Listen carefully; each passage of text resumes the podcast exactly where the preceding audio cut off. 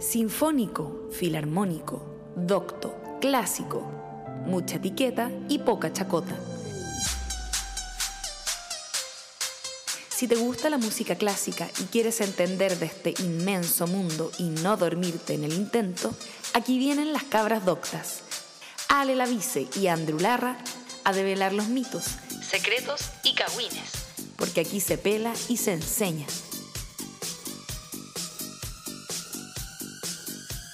Ahora comienza Da Capo Podcast. ¡Qué fuerte! Por fin, tercera parte y final del capítulo de las violas. Hemos ¿Cómo estás, llegado Andrew? finalmente. ¿Cómo estáis, guachita? Bien, aquí estamos. Día sábado, cualquiera. Sí, porque este capítulo está, es una torta grande con tres niveles y hemos llegado al último nivel poniéndole la decoración y la guinda de la torta porque La hemos guinda. logrado traer dos invitades. Así es. Por primera vez en nuestro programa, un men. un hombre. Es el niño rata 2.0. El chico multitasking te cocina, te edita videos, te compone, te hace arreglo, te lava la losa, entre otras cosas más. El que arregla y desarregla si- sin la regla. No le llega la regla, pero arregla. Todo lo que arregla lo arregla. Pero no le llega la regla. Hijo ilustre del desierto más seco del mundo. Un hijo de bello, superdotado y supervotado. Magíster en finales. Así es. Esa. ¿De quién estamos hablando, amiga? De Gian Barahona. Bienvenida a Capo Podcast, ¿cómo está? Hola chicas, muy bien. Muchas gracias por la ilustre presentación que me acaban de hacer. Así, así, símbolo. así le damos la bienvenida acá a la gente, ¿ah? Sí, oye, tenemos otra invitada más. po. Así, amiga, cuéntame. Es que te traje a la guasa de Rancagua. Uy, uy, uy. Uy, uy. Pero también es la princesa de Ñuñoa. Porque siempre Carola y nunca en Carolina. La gamer que no juega. Se conoce todos los juegos, pero jamás lo ha intentado. Sí, ¿no? Si lo intenta, pero no puede porque tiene, tiene celular, le gusta el de PC, tiene PC, está en celular, siempre anda a cambiar. Porque es la viola de los andamios, la evangelizadora del ser, chica. Super mamá y ahijada de la Ingrid Sur. La profesional rehabilitada de la- la- rehabilitadora de los violistas mancos, que dícese en el lenguaje gamer, somos los que nos cuesta. Por diferentes razones nos cuesta. Y con conocimiento de causa.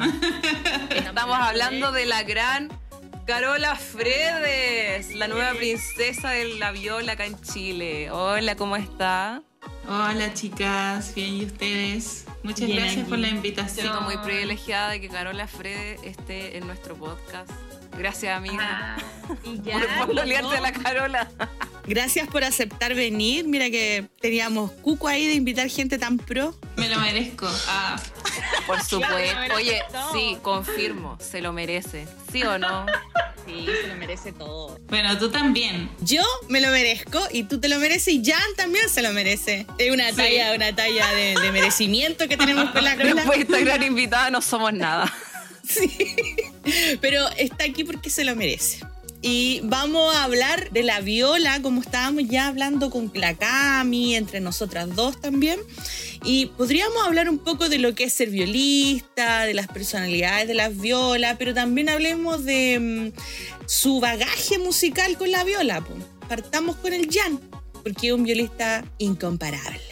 Así es.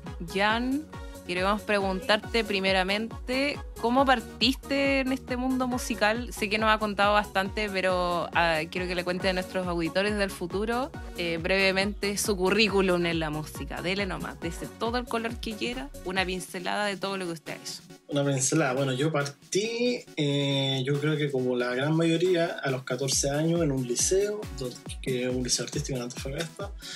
Luego a los 18, 19 me vine a, a Santiago a estudiar con Penelope Nut en la Católica, que fue donde conocí por... Ah, también yo- Sí, hijo, es hijo de, de la Penélope también. Sí, ahí fue donde conocí a Carola, de hecho. Y me dio mucha risa porque nunca me he olvidado que yo antes de llegar a Santiago, la Carola me escribió un correo así mega largo, porque en ese, en ese, en ese entonces era solo correo. Pues entonces escribió un correo, hola, ¿cómo estás? Supe que vas a venir, estudiar con la profe, y es muy lindo, muy buena onda. Así que mm, ahí conocí a Carola y de ahí ha perdurado la amistad hasta ahora. O sea, Carola te escogió como amigo, te escogió. Ay, qué onda. Es selectiva, es selectiva. En vez de que llegó la carta de Howard, llegó la carta de la Carola. Eso igual es importante.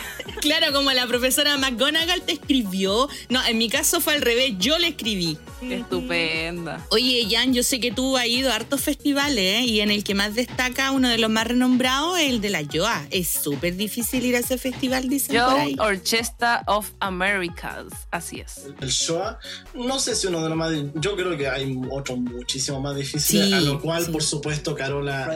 Ay, que soy. dar su comentario. Pero yo pude ir al, de, al difícil del perraje, digamos. Yo El del perro. Oye, por lo menos fuiste, yo no fui nunca yo. ¿ah? Una que no hay, una que ni siquiera lo ha intentado. Ya, pero eso es otra Te cosa. fue al menos.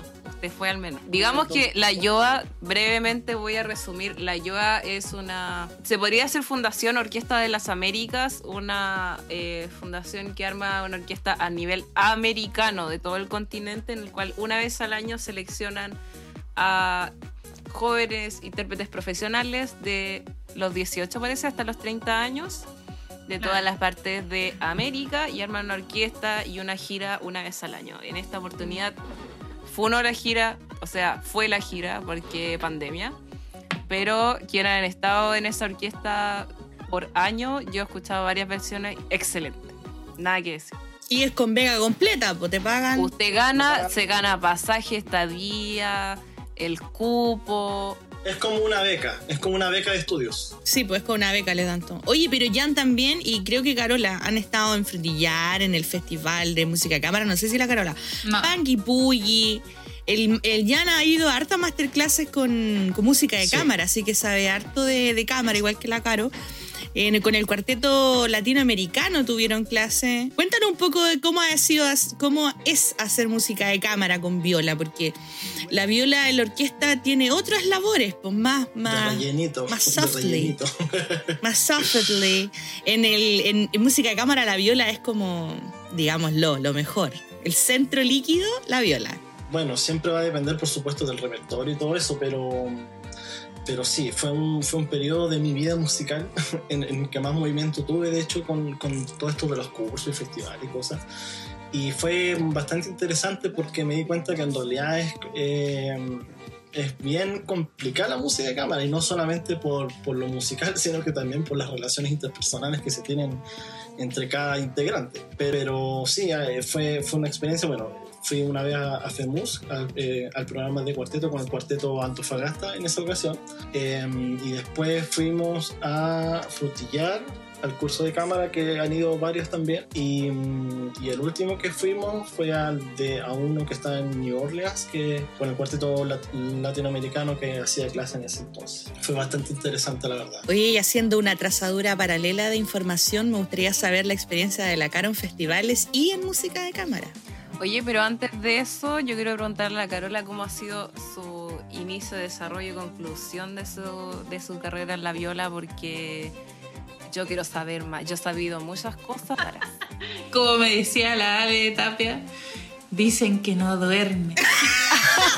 Dicen que no duerme la Caro. Y y es una guitarrista escondida, ¿ah? tiene alma de Ah, guitarrista. sí.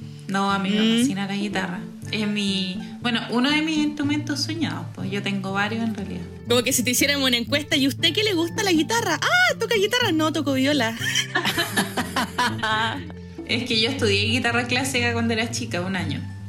Pero me salí porque me da como miedo el profesor. Oye, pero hablemos de cuántos profesores han arruinado cuántas carreras musicales. Pero era raro porque no era porque fuera ogro, sino porque era muy callado. Me ponía incómoda. Bueno, a veces Bueno. pasa eso. Sí, yo empecé. Empecé como a los. No sé, como a los 9, 10 años, una cosa así, con la guitarra. Y después dejé, pero me gustaba mucho. Y. Se tituló y se cambió de instrumento. claro. En dos años, listo. claro. No, yo empecé en la Casa de la Cultura también, de Rancagua. Después de un día llamar por teléfono y preguntar si había algo para estudiar, cualquier cosa, lo que fuera, me da lo mismo. Entonces, llegué. Tan carola y- eso.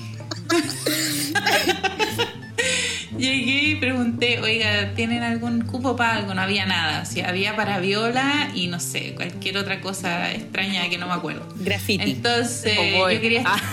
Lo que.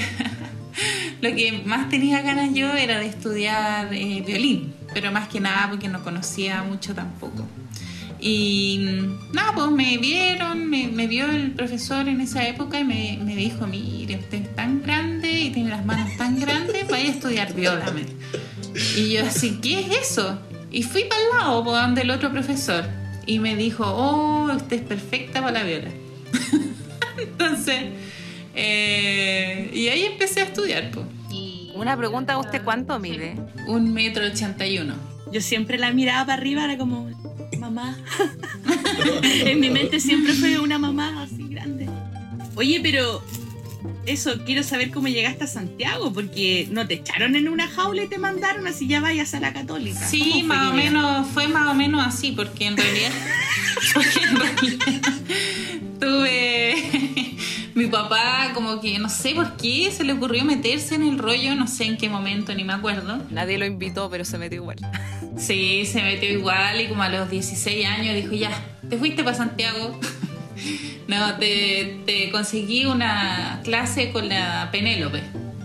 Movido ya- igual. Sí, yo no sé cómo lo hizo en verdad, pero eh, salió así. Pues entonces yo llegué, tuve una clase con ella y ella me dijo, bueno, pero tú eres una chica muy talentosa. Tú eres una chica muy talentosa, ¿Cuál deberías es su nombre? irte a- Caroline. Deberías irte a los Estados Unidos. Y yo no había nada mejor que decirle, es que me cargan los gringos. ¿Y cómo no te, cómo no te echó la clase, niña? No, sí se enojó, se enojó, estuvo como me enojada, pero después se lo olvidó. Entonces, nada, pues ahí y al- como al año ella me dijo ya, me voy a ir a la católica, entras porque yo no voy a, no a tomar más alumnos acá en la FOGI ni particulares ni nada. Y entré, pues, y ahí, bueno, estudié, qué sé yo, estuve en la juvenil, en la orquesta cámara de la católica, en la orquesta cámara del teatro, pero nada, estuve muy poco en la orquesta cámara del teatro y después en la católica poco también por la beca más que nada. Después en la juvenil tuve harto, ya venía hace tiempo en la juvenil con beca y toda la onda. Y después audicioné a la Orquesta de Cámara de Chile porque la, la Penélope me dijo, bueno, mira, a fines de este mes hay un concurso, podrías postular. y yo le dije, Oye, todos los estudiantes invitamos a nuestros profes. Es que le sale igual. Yo he escuchado a la Penélope, le sale igual. Entonces yo dije, pero ¿para qué? Si es orquesta, una orquesta como bueno, por si acaso ya. Y gané, pues. Y me acuerdo que estaba el pelado Domínguez ahí de, de Palo Blanco. No, mentira, estaba como de. Estaba de invitado en la cuestión, para que no fuera tan trucho. Y bueno, para que todos sepan, la Penélope no votó. A, a diferencia de lo que piensan algunos, que, que me regaló el puesto, mentira. Así que nada, pues, eso. Y después me fui a España. que te lo un año. merecías. Me lo merecía. Fui a España una vez, a puro así gozar la vida. A pasearte. Sí, a pasearme y di jugo igual. No di tanto jugo en realidad, pero, pero fue ¿Tú un querías año. entrar a la Reina Sofía o no? Sí, pues sí, por eso estoy diciendo que di jugo. po. Oye, deja, deja la viola, deja la viola. Que cuente lo que quiero tú al tiro. Ah, yo supe que quisiste entrar a no sé qué. No, pero si no es secreto, la Carola lo cuenta. Yo cuento todo nomás. Todo, todo lo cuento. Si una mujer muy Entonces, transparente. Fui a audicionar a la wea, pero acá en, en Chile, como que el año así me lo carreteé entero. No hice nada, me salí de la católica, el manso jugo así de Es la que vida. Hay que decir que tú estabas muy chiquitita. Imagínate Sí. que la Carola entró a la juvenil como con 13 años, ¿no? ¿No? ¿O no? Sí, como con. No, yo empecé la viola a los 13. Entré como a los 15. Chica igual, pues. Sí, pues. O sea, le Sí, pilló toda la pubertad con y con el beca- éxito. una que, beca una que tuvo que pasar por todos los niveles de orquesta para que te pesquen. Era beca de región. Y después llegué, pues. Y estaba el maestro. ¿Cómo se llama este? El. Eh, Dejémoslo ahí. Sí, pues el maestro Rosa todavía estaba ahí. Bueno, había un personaje, había un personaje que un día me dijo. Ah, ya me acordé. que- Ya, pero no. póngale, un, pseu- póngale un apodo, un apodo X. Eh, El señor nomás. Estaba el señor. Ya, el señor ese. Y me dijo, oye, me dijo, ¿tú cachai que quién es la Carola Freddy? Me dijo. Y yo, sí, soy yo. Y yo así como, y yo así como con 15. Y me dijo, a ver, ya toca, pues, me dijo, toca. Y yo, pava, cabra chica, pájaro, toqué, po. Ah, me dijo yo, yo había escuchado que era mejor. Y se dio media vuelta y se fue. Ay, qué besa. Sí. Pesado, pesado. Qué ridícula. Eso, po, y bueno, después del jugo que di, no fue tanto jugo, quedé cuarta y entraban tres allá en el Reina Sofía. Lo que pasa es que yo no sé cómo, pero preparé ese programa, toqué todo de memoria. No me pregunten cómo, no me acuerdo, porque carreteé tanto que no me acuerdo. Entonces, Tengo lagunas mentales, no me pregunten tengo por qué. lagunas mentales, me recuerdo así como cuadro por cuadro. Ah. Entonces, nada, pues me devolví, pero primero me fui a pasear, obvio. Fui a Italia, me fui a dar unas vueltas, qué sé yo. De paso me encontré por ahí con, con el Ale, mi pareja actual. Nos encontramos en España de pura casualidad en un cibercafé. Yo iba entrando así y, y fue como que, hola, estaba él ahí sentado en el ciber en, en Madrid. Y fue cuático. Bueno, entonces después volví y dije, ya esta cuestión no puede ser, no puedo ser tan floja. Y después hice dos años en uno, en la católica. Entonces hice análisis 1-3 en un semestre y después hice 2 y 4 en el siguiente. Y Ah, estupendo. Estupendo. Aprender el Padre Nuestro, algo en la católica. Enseñan esas cosas, ¿eh, o no? Hoy que Eh, soy habladora, Hay niña, que por decirlo, Dios. hay Yo que a ver, ¿Te gusta vilipendiar A ver. a, la Chile? Vilipendiemos a la católica también. qué No. veladora. Oye, escúchame una cosa, mijita. Las que estudiamos en la católica, eh, ¿cómo? no te hacen rezar ni ninguna cuestión. A lo más, a lo más te llegan correos de Pastoral UC. Te hacen estudiar un electivo teológico, de que el estudio de la religión, por un semestre. Nada más. No, lo escucho un- fatal. No, pero si no es todo de religión católica. Por Está eso, por eso, de teología. Sí, es súper interesante. Por eso le digo a la Ale, es súper interesante. En verdad, a mí los ramos que más me gustaron fueron los otros, no los de música. No suele pasar eso la- en cuando uno entra a estudiar algo, que los otros ramos también son muy interesantes. Yo aprendí historia del arte, Yo no tenía nada que ver con la viola, me encantó. A mí también. Uf, yo lo detesté a, co- a corazón abierto. así. Ah, verdad que la Alejandra y Jan son hijos de Bello y, y con la Carola y yo somos, somos hijas de Dios. Eh, ¿cómo? Son hijas del, del Baticristo, Cristo. de San Joaquín. Sí, pues. Y después terminé y terminé, ¿cuándo fue? En mayo y me fui en enero del otro año. ¿A dónde se fue? Alemania. ¿Ya conocías a la Ingrid o la conociste allá?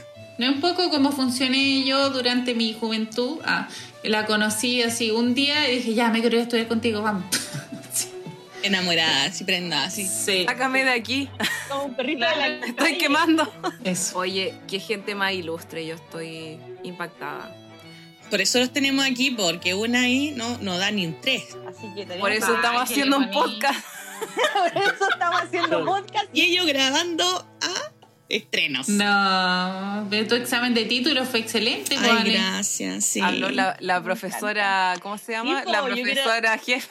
Yo quiero confesar aquí que la, la Carola fue mi profesora jefe en la Chile y que si no fuera por ella yo no hubiera vuelto a la Chile porque tuve pésima experiencia en mis primeros años, pero bueno, esto no es mi- de mí, es de ustedes, así que después te titulaste, hiciste, era el bachelor antiguo de Alemania, que era como el bachelor y magíster. Máster, sí, ambas cosas juntas. Yo quería preguntarle a ustedes dos entonces, luego de, de este gran y breve currículum, porque hay más cosas. eh, preguntarle a cada una de ustedes en qué están ahora profesionalmente hablando, se podría decir, independiente que sea remunerado o no, con contrato o no, en qué etapa de, de músico, en qué parada están. Tuya, que yo hablé mucho. No, yo, yo, yo ya me rendí ante tu magistral. Después de esto no, nada. Sí, ya no, ya no valgo nada. ya. No, yo la verdad es que la viola ha sido una parte importante en mi vida, pero también hay otras cosas que me gustan mucho, pero que sin querer queriendo las desarrollé y que una de ellas, por ejemplo, es la composición y los arreglos. Eso lo llevé desde el liceo hasta, hasta el día de hoy, pero nunca he estudiado formalmente, siempre eh, autodidacta, obviamente informándome con, con algunos profesores y cosas así, pero el seudónimo es solo del el máster en finales, pero nunca he estudiado finales, simplemente que hice, tan- eh, hice tantos trabajos que, claro, me, me hicieron más ágil para escribir. Eso es una cosa, y lo otro es que eh, me metí mucho con la edición de videos, pero esto ya lleva como 12 años. Eso yo empecé en el 2008, pero muy así de casa, muy así para mí, de hobby y todo eso. Y en el tiempo lo fui desarrollando y fui utilizando estos programas que son como... El Movie Maker de Windows. No. Mm, no sé si sea bueno o malo, pero nunca lo usé. Siempre usé el Sony Vegas, el Premiere. Incluso hasta me metí en, en After Effects, pero bueno. La cosa es que el- ahora, hoy en día, con todo, este, con todo este tema de la pandemia, me ha servido para hacer estos famosos videos musicales de los cuadraditos, de todos los... haciendo Ah, de estos videos sincronizados. Los videos pandémicos, donde están todos teletocando. Los videos pandémicos, exactamente. Así que ahí se podría decir que vulgarmente me hice la América, pues, porque claro, eh, la mayoría empezó a aprender por fuerza mayor, yo ya sabía editar videos, entonces fue como añadir eh, esta, esta nueva fórmula, por así decirlo. Así que eso muy resumidamente, yo creo que el, el- el nexo entre todo esto es el computador, porque siempre fui computín, entonces lo que significara estar al lado del computador, claro, me hacía meterme más y todo, entonces... De hecho, Jan tiene una viola Mac, ¿no? Una viola de autor. claro. si uno gira la viola, es autor Mac. Eh, claro, el. Tiene la manzanita atrás. es Steve Jobs. Steve Jobs. Aprobada por Steve Jobs. Jobs. ¿Y usted, Soa Carola? Bueno, ya, Mm. Carola. ¿En qué está usted? Cuéntenos. Eh, pucha, en varias cosas en realidad. Eh, con los cabros de la Chile, trato ahí de mantenerlos con la, con la frente en alto en esta batalla que estamos lidiando entre lo que veníamos y lo que vendrá. No se sabe qué va a pasar, pero bueno. La Carola es profesora titular de la Universidad de Chile, de la Facultad de Artes, de la Cátedra de Viola, hay que decirlo. Entró por concurso y está ahí todavía. Tengo, media jornada en la Universidad de Chile y tres cuartos jornada en la Universidad de Talca que entré a trabajar este año. Miren, haciendo patria. Justo este año que hay pandemia y no se puede hacer clases. Sí, justo este año. Ya, pero Sí. ya sabemos que la clase por computador no es lo mismo, pero a Pero nada salva. pero mejora salva. algo. Sí, salva, totalmente. Y nada, Salve pues los venía. claro. Venía súper bien estudiando y de repente se me empezó a ocurrir una estupidez, obviamente, de estudiar la. que yo ya la, la he estudiado, la campanela de Paganini. Y no sé qué me dio por tocarla, tocarla, tocarla, tocarla, tocarla. Y me lesioné del hombro, obviamente. Culpo de esto a Paganini. Por hacer Por cuestiones supuesto. tan peludas, Pero- ¿por qué hace esas es que cosas? Es que ¿quién estudia algo de Paganini con una viola de dos metros? Porque la viola de la Carola. es Carola, ¿por qué hace esas cosas? Oh, Hablemos de la viola de la viola de la Carola que es muy particular. Eh, ¿Qué puedes decir de tu viola, Carola? Tú tienes una historia de eso, yo me la sé, pero no voy a hacer spoiler, quiero que la cuentes tú. Es muy interesante. Estamos como acosando a la Carola. Sí, la Carola está como... ah, ah. A ver, ¿qué les puedo contar? Bueno, yo cuando llegué a Alemania, al final, antes, ¿cuándo fue, Jan? Que te vendí mi viola a Tolis, 2012. 2012, sí. Entonces, yo no sé qué pasó ahí entre medio. Ah, no, ya, ya. Yo estaba con la viola ya y finalmente como que... Claro, ya, eso. La Ingrid me prestó su viola, que es una viola de un gallo que no me acuerdo cómo se... de dónde es, pero de un tal Chonca, que ya se murió. Y era una súper buena viola y todo. Y toqué con ella como un año y medio. Y finalmente. Bueno, un hay, día, hay un video en YouTube, disculpa, hay un video en YouTube donde sale tocando la sonata de Vieuxtemps eh, con, esa viola, ¿no? Ah, sí, Esa viola era, sí. ¿no? Sí. Me costaba tocar esa viola, pero ahí aprendí a sacar sonidos de viola. Porque era no era dura la viola, pero necesitaba mucho peso para ser tocado. O sea, ahí yo de hecho tenía un compañero que era mega bacán, un ruso así que, no sé, toca en todos lados, así súper famoso, y no podía tocar esa viola porque era, era súper difícil de tocar. Y finalmente dije, ya, no voy a hacer esta cuestión, voy a tener que comprarme un instrumento, ¿cómo lo hago? ¿Cómo lo? Bueno, la Ingrid, no sé qué movidas hizo, llevó un caballero que era inglés, es inglés, no sé si se habrá muerto en realidad porque tenía esclerosis múltiple y estaba así, pero muy mal. Finalmente fue a la escuela en Frankfurt y yo me enamoré de una de las violas. Me encantó y la probamos en, el, en, la, en la sala y qué sé yo. Y me dijo, ah, pero está vendida. Yo así, chuta, ya. Entonces le dije a mi mamá y a mi papá, ya, oye, me quiero comprar esta viola, ¿cómo lo hago? Mi, mi mamá me dijo, ay, yo justo voy a vender la casa de mi papá, qué sé yo, ahí me va a quedar un poquito de plata, te la paso, pero era la mitad de la viola nomás. Entonces, O sea, la- el costo de la casa era la mitad de la viola. Sí, pero es que era una, es una, era una casa en Viña, en un cerro así, muy, muy piñufla, digamos. Entonces, en esa época no, no, no era mucha la plata. ¿cachai? Bueno, y aún no has contado cuánto te costó la viola. Pero eso para qué. Pero no entremos en detalles, solo digamos que era costosa, pero yo quiero saber, siga la historia. Ya. Entonces no voy a decir el precio, pero es cara la cuestión, porque le vamos a hacer? Pero a ver, es una inversión del, del, De la vida, músico de la profesional, vida. claro. De la vida. Es como para un estudiante que está en Europa, por alto nivel. Uno no tiene violas No, tan caras. po. mucho más, mucho más. O sea, es como para un solista internacional tipo, no sé, Yuri Bashmet. No sé, es una súper buena viola. Entonces, yo dije, ya, como sea la cuestión, la pago. No sé, no, no pude dormir. Yo creo que es la única vez que no pude dormir en toda la noche pensando cómo hacía para pagar la cuestión. Porque me tocaba a mí la mitad del pago, ¿cachai?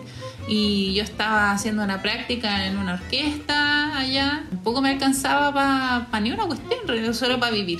Pucha, vi unos, unos avisos ahí de babysitter y toda la cuestión en la escuela y llamé a la galla. po. Entonces nos reunimos y todo y necesitaba que cuidara a su guagua como de tres meses. así.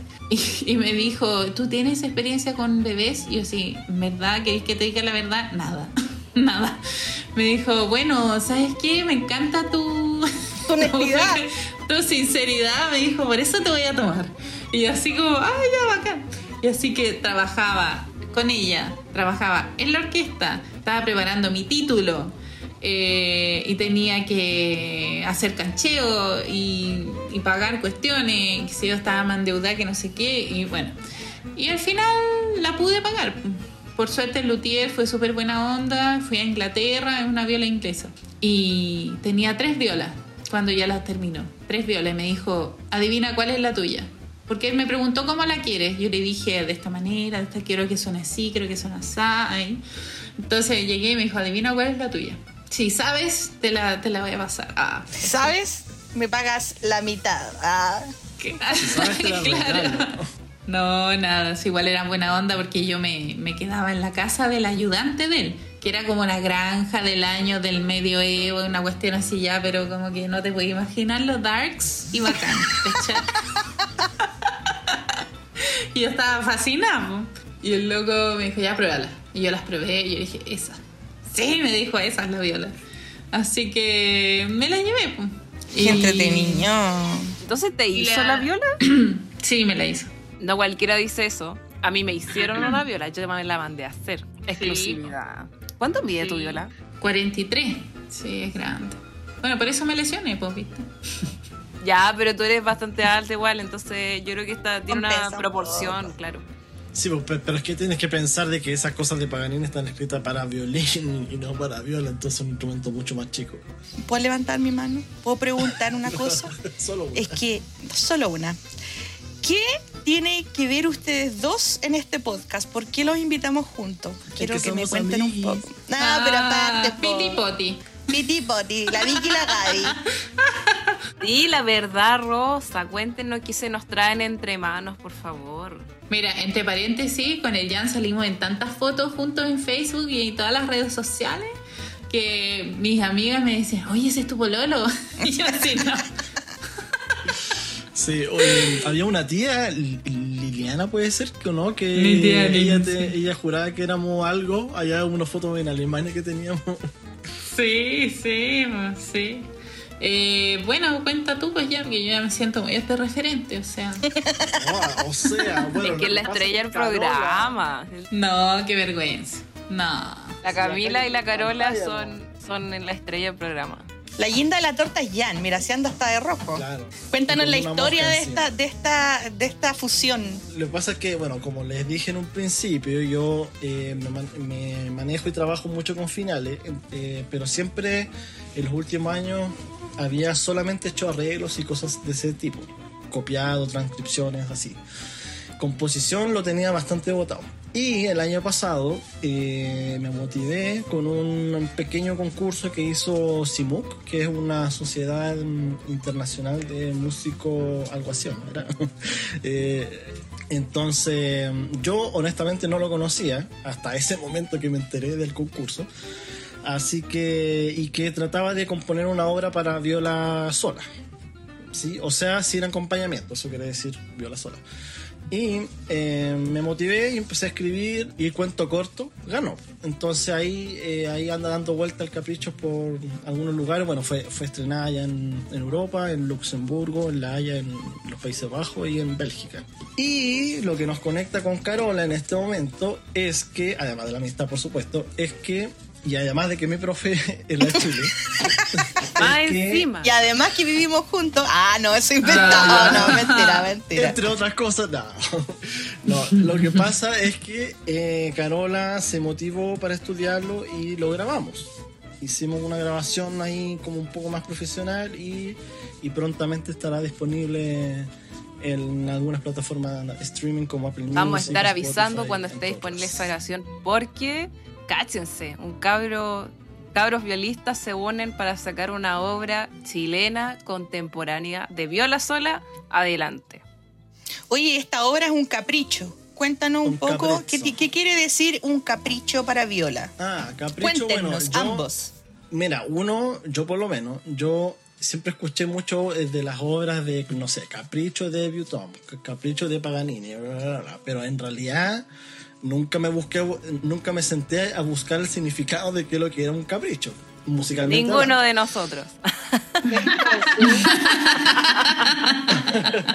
Entonces, Solo, día- solo está el nombre ahí en las partituras de instrumentos solo, capricho. Entonces cuando ya, ya lo escribí, le tenía que poner un nombre. Y a todo esto, porque la mayoría piensa que, que uno cuando compone como que lo ve místicamente, no, es que sentí el agua se- de- detrás, de mi espalda. No, yo fue como ya, yo voy a escribir algo para un concurso, punto. Y empecé a escribir y ni siquiera tenía idea qué nombre le iba a poner. Y al final dije ya, le voy a colocar Capricho. Pero y después dije, ¿y un capricho? ¿Por qué capricho? ah, antes, antes le había puesto elegía.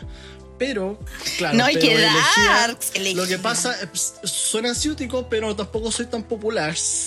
Porque los, porque los contemporáneos hoy en día ponen eh, dos bolitas de agua. O luna. Noche de verano. lu- luna en la tierra. Sinfonía para viola sola. Que al final igual son. Hoy día ya está todo tan manoseado que da lo mismo. Le podría haber puesto poto y, éxito. Bueno, por eso no quería ser tan popular. la cosa es que la cosa es que el nombre elegía es claro, es como más algo más fúnebre, entonces como que no habían secciones que no pegaban mucho, entonces al final busqué algo que diera más libertad al intérprete y, y Capricho era la mejor descripción porque claro, están demarcados ciertas cosas como retardando y ese tipo de cosas, pero le da libertad al, al intérprete para, para tocarlo como se le dé un poco la gana. ¿ya? Entonces por eso le puse capricho. Ah, y capricho significa eso, que finalmente no tiene un pulso establecido, es como más bien libre. En pocas palabras. Es, en el fondo, si lo ponemos en palabras simples, podríamos decir que un capricho es una pieza para instrumento solo, que en el fondo es un discurso en el cual el instrumento habla con notas, frases y todo eso, y, y la, y la gracia es que el intérprete tiene la libertad de poder darle la velocidad que quiera, la, cuando hablamos de interpretaciones, cómo va a decir lo que está escrito, y también para dar mostrar un poco de versatilidad del instrumento, del intérprete, de la obra.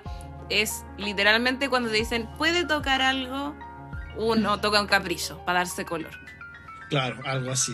Pero incluso yo, yo creo que el concepto capricho se, se utiliza solamente para estas piezas que son solistas, pero solistas de, de instrumentos solo, sin acompañamiento, porque efectivamente el tocar solo te da una Un infinidad de, de, de posibilidades para tocar como se te antoje, porque si estás con acompañamiento ya, ya no estás tan libre, digamos. Claro, está sujeto a lo que está sucediendo. Claro, ¿qué, qué es lo que pasaría con el recitativo? Que yo creo que al final la palabra recitativo con capricho es como un equivalente, solamente que el recitativo se, se utilizaría más para algo más en conjunto, porque no está solo, digamos, es con acompañamiento. Y aquí me fui en la ola, disculpa. No, está bien, está bien. Está bien que lo expliquemos eh, con perita y manzana. Y hablando de cámara y viola sola, eh, hablemos que está el género de música de cámara porque está pensado, eh, así lo entiendo yo, para una sala, una cámara más pequeña. Antiguamente estaba el concepto de que los grandes reyes y castillos y Tenían una sala para hacer música y no tenía la amplitud de un teatro, por ejemplo. Sí, y, el, y las amplitudes de teatro no se empezaron a ocupar hasta, yo diría, hasta los inicios de la ópera, así grandes, y, y, las- y las grandes familias que tenían la posibilidad de tener música en vivo, que ya era una, digamos... Es que era música de las cortes, mm, era la música de las cortes. Entonces Del tenían corte. su... No, de las cortes, no el corte. tenían música como música para, para sus casas, digamos, para sus familias. Pero igual, ponte tú, no sé, pues habían compositores como Händel que hacían la música ahí, pero con tutti quanti. Antes, antes de la, del romanticismo y cosas así, eso se fue abriendo más hacia, hacia esa época, con Haydn, de ahí para adelante, como que... O sea, Haydn No, romántico, estaban o sea, estos conciertos rockeros, estos conciertos rockeros que hacían para la misa, po, que era como el lugar Claro más que sí. amplio que había entonces. claro.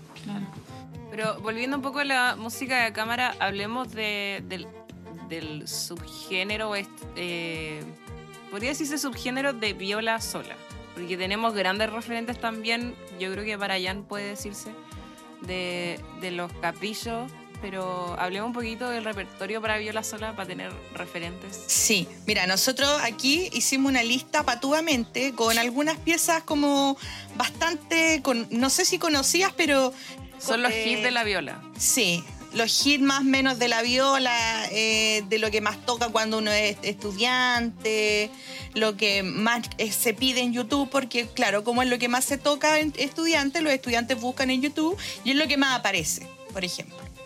Hicimos eh, varios sets y el primer set es de viola sola y pusimos, el eh, pusimos al incomparable que siempre, siempre sale en YouTube.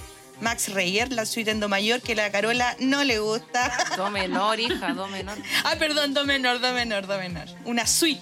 Esa suite, por ejemplo, tiene varios movimientos. Movimientos me refiero a que eh, son varios trocitos de música cortitas. que- Varios capítulos, podríamos decir. Mm, como- claro, como capítulos de un libro. Y todos juntos son la suite. No es como la suite tanto eh, eh, un movimiento, no. Es todo. Me estoy enredando, continúen. Ignórenme. Omitamos eso. No he dicho Oigan, nada. un- yo tengo una curiosidad. ¿Por qué no le gusta a la Carola esta obra? Yo encuentro linda, a mí me gusta. No, sí es bonita, ahora me gusta más, ahora me gusta más. Sí, no, Ah. es que son, ta- son, son- Oye, que eres cuentera, Ale, por Dios. Son tallas de nosotras cuando yo era su alumna, pues, su estudianta. Entonces. Puro pelando la profe. Y yo decía, ay, es que no lo entiendo, es que yo tampoco, es que mira la música aquí.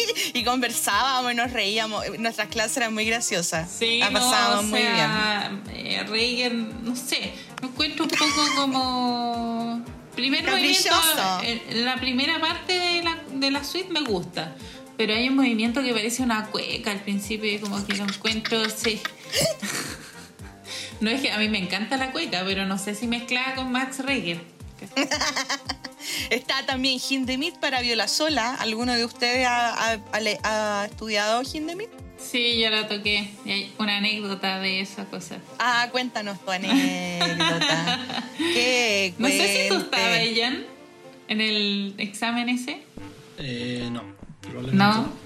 Bueno, la, la Cami la Cami fue testigo. Ah, lo que pasa es que yo estaba tocando la cuestión, que se yo, la sonata esa y que tiene tiene varios movimientos, ya ni me acuerdo, seis, cinco, no sé.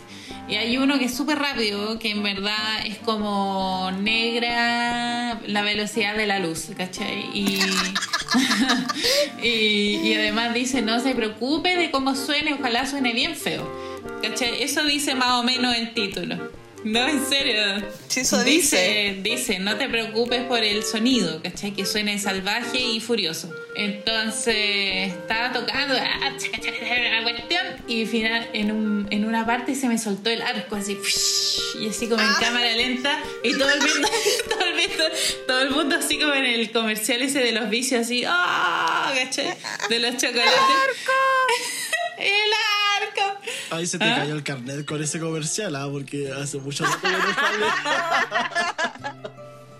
Bueno, sí, no importa. No tengo, no tengo problemas con mi edad, oye.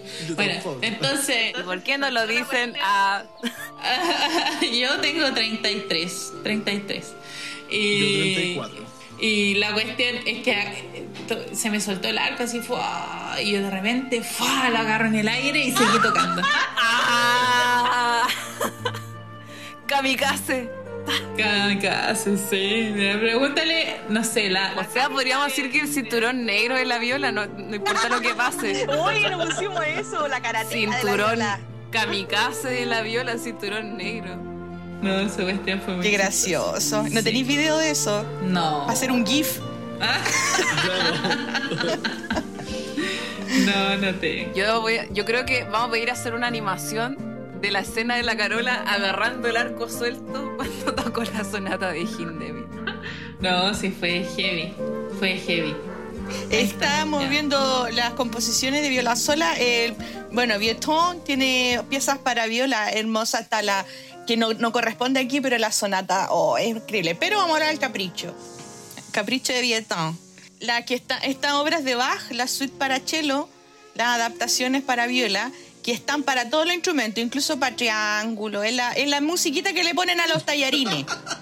Esa. Ya, pero hay algo que agregar. La viola es literalmente un cello pequeño que se pone en el brazo como un violín y que tiene las mismas cuerdas que el cello. Entonces, ¿qué hacen los violistas? Son, tocan lo mismo en una octava en llave de do. Regio. Yo igual lo he hecho, debo decir. También me dijeron lo mismo que la Carola. Usted tiene manos largas. ¿Por qué no estudia viola? Me lo dijo un profe violín y yo caí en crisis. Una de esas cuantas crisis de música. Pero una que es porfiada, porque una sí. Oye, deberíamos decirle a los profes que eso no se hace. Oye, sí, basta de, echarnos de basta de echarnos de la clase instrumentos, aunque yo debo confesar que en algún momento como profe de colegio lo hice, pero le sugerí al estudiante, pero no le dije váyase, sino que le sugerí, dijo, ¿sabes qué me gustó más, me ha entretenido? Bacán. Pero a mí casi en la clase, en la Chile, estudiando, me dijo, ¿por qué no estudiáis viola? Y me lo dijo dos veces, en dos clases distintas, y yo, y yo bueno, me salí a mitad de año. Eso, eso podría ir en sacar la basura, pero no importa, amiga. Está bien que tires para afuera tu, tu amargura de, de por qué hacen eso. Digamos que tengo complejo de violista constante, pero para mí, digamos que eh, es como una- un poliamor que tengo con, la- con las cuerdas de abracho. Yo feliz tocaría violino y viola como, como lo hacen varias personas, pero debo decir que siendo violinista cuesta sacarle sonido a la viola. Es Sí. verdad esa wea. Un buen violista saca buen sonido de viola. Y yo he visto violistas tratando de tocar violín y también es divertido. Bueno, cabres, en este momento haremos un intermedio musical y vamos a presentar en exclusiva el gran capricho de Jean Barahona, interpretada por la gran Carola Fredes, para que se encanten con este discurso musical de la viola.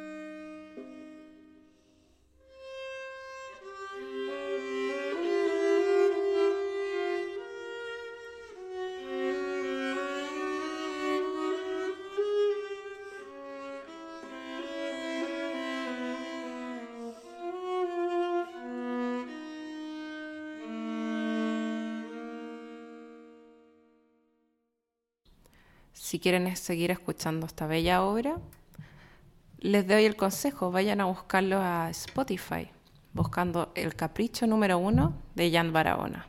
Es una obra hermosa, tiene un discurso interesante y una escucha en Spotify puede ayudar a que interpretaciones como esta sigan adelante. ¿Sigamos con la conversa?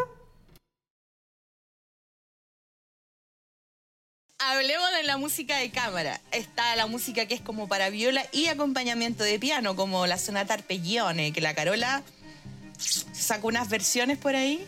Soñada. Soñá. Oiga, pero amiga, Ya. ya habíamos conversado de esto en la primer tercio de este capítulo, pero queríamos preguntarle a nuestros invitados especiales que llegan el día de hoy. De estos eh, listados de seleccionados que hicimos nosotras o alguno que se les ocurra de, de música de cámara donde la viola sea más protagonista. Eh, no sé si quieren comentar alguno, si consideran importante, alguno que les guste más, alguno que odien más, si tienen alguna anécdota con eso. O que admiren, anécdotas, no sé, por ejemplo, la Soa Rebeca. Yo toqué la Rebecca Clark y toqué una, una obra cortita también de la Rebecca Clark que se llama eh, Morpheus. Y toqué otra también que se llama, no recuerdo cómo se llama. Pero además de la sonata, eh, música súper linda, impresionista. Y mm, la verdad es que ella le costó mucho salir adelante como, como compositora porque en la época eh, siglo eh, XX, principio del siglo XX, era, ella era inglesa, se fue a Estados Unidos y le costó muchísimo. Tenía que ocupar un, un seudónimo que se llama Anthony Trent, eso, Anthony Trent. Entonces, así podía estrenar sus obras y por supuesto cuando, cuando se las aplaudían y todo, después, después decía que era ella, era así como, ah, ¿cachai? ¿En serio se Entonces, desinflaba todo? Se desinflaba todo. Hoy en día podemos encontrar esas obras con su nombre impreso o sigue estando eh, Timothy. Timothy, ¿no? ¿Cómo era Jefferson? Anthony. Anthony, sí, ¿no? Donde sale Rebecca Clark. Ah, Sí, ya. Muy bonita música. eh, Recomendable.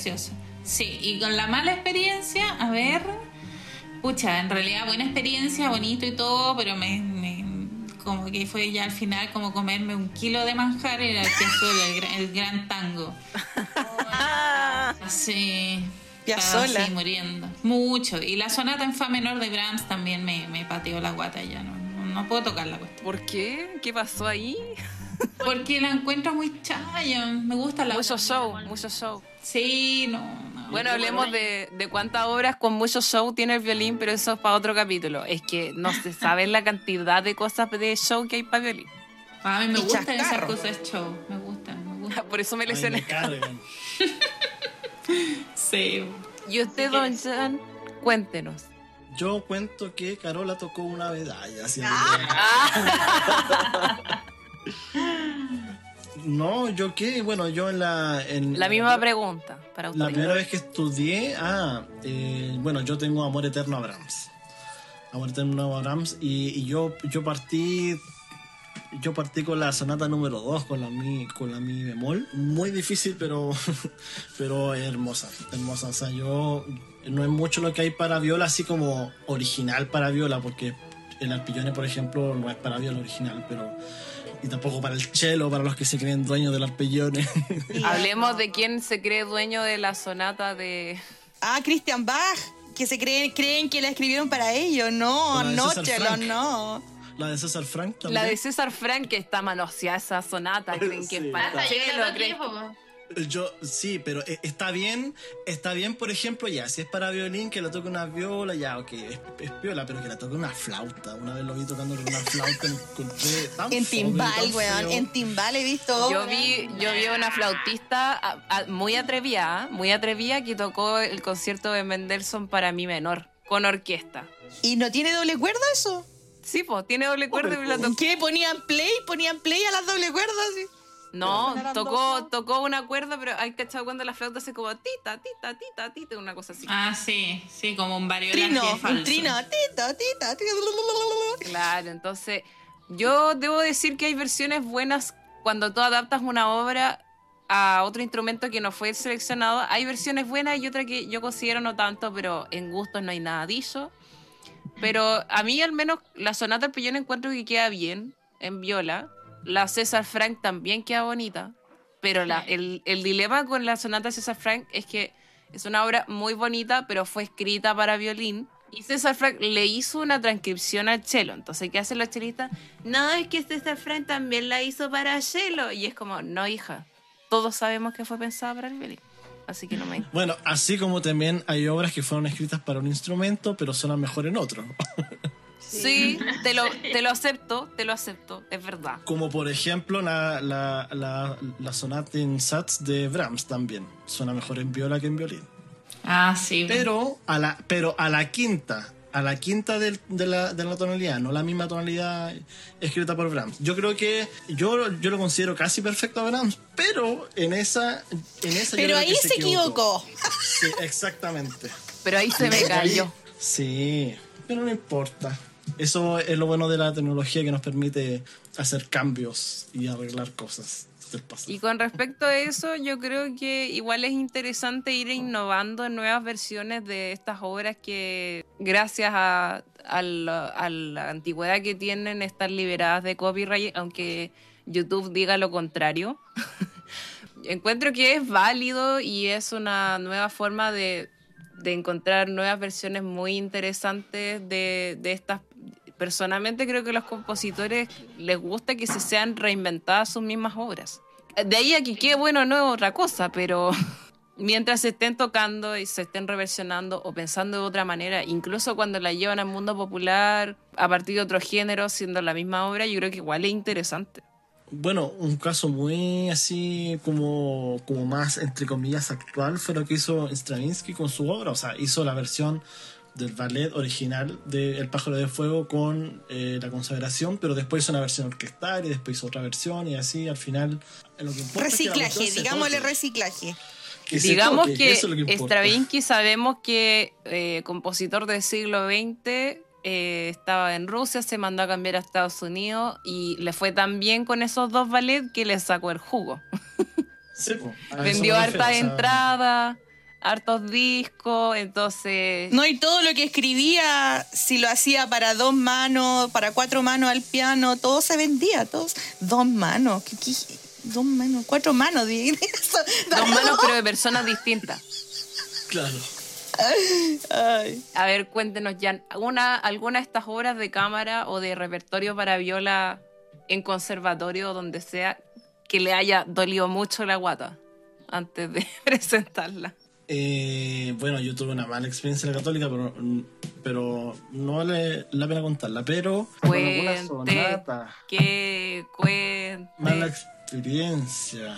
No sé, es algún trauma. Es que no fue con ninguna obra de cámara, fue más con una obra solista, con una suite de bajo. Pero fue una embarrada mía. ¿no? ¿Quién no ha tenido drama con bajo?